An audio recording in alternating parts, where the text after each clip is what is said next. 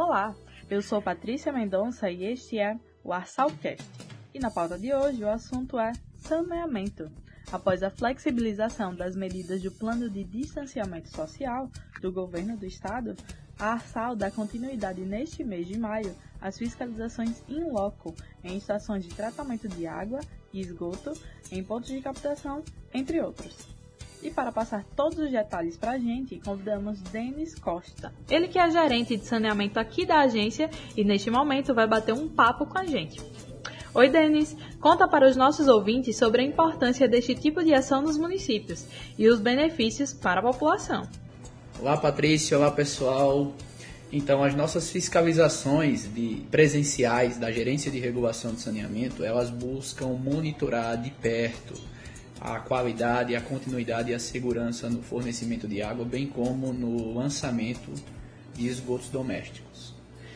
Em campo, nós aferimos a parte de as obras, né, com acompanhamos de perto o andamento das obras de melhorias, a parte técnica, operacional e comercial dos sistemas, os indicadores de qualidade também vão começar a ser aferidos com as novas aquisições de assal de equipamentos de qualidade, bem como algumas demandas gerais, gestão de contratos, e tudo isso não para por aí, retorna para o escritório, onde nós consolidamos a atividade de regulação, comparando sempre com as normativas que preconizam e regulamentam todos os serviços. Sei que a agenda de vocês já está definida para esse primeiro semestre, mas e a fiscalização? Vai passar por quais regiões do estado? E como é definido este calendário, Denis? As fiscalizações têm acontecido no sentido leste-oeste do estado, passando pelas unidades região metropolitana, leste, serrana, agreste, bacia leiteira e encerrando no sertão. Toda essa programação é definida com base em controles internos de programação de retornos e despachos de processos, bem como com as demandas levantadas pelos usuários via, via canal de ouvidoria. Então, eu tô sabendo que a agenda de vocês está cheia para este mês. Me conta aí qual é a média de número de municípios que vocês vão passar nesta etapa.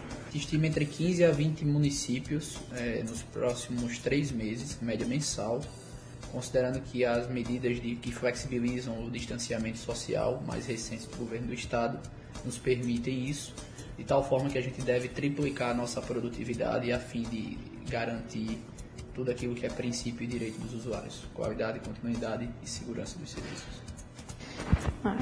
É, mas o trabalho por aqui não para. E conta pra gente quais foram as atividades da gerência nos últimos meses. A nossa rotina de escritório ela não é menos trabalhosa do que as atividades de campo. É, dentro do escritório, junto com todos os integrantes da gerência de regulação de saneamento, nós tivemos diversas reuniões com outras agências, assim, é, buscando benchmark e boas práticas importar para a nossa agência. Nós participamos de diversas reuniões com a ANA sobre a edição das normas de referência, considerando o advento do novo marco legal do saneamento.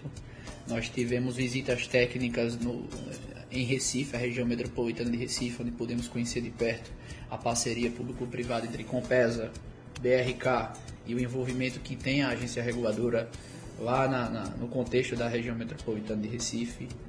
Nós tivemos encontro com consultorias, reuniões de alinhamento técnico, tanto interna como externa, com a própria casal. Tudo isso buscando uma, uma continuidade, um aperfeiçoamento do trabalho de regulação, que é uma atividade diária e constante.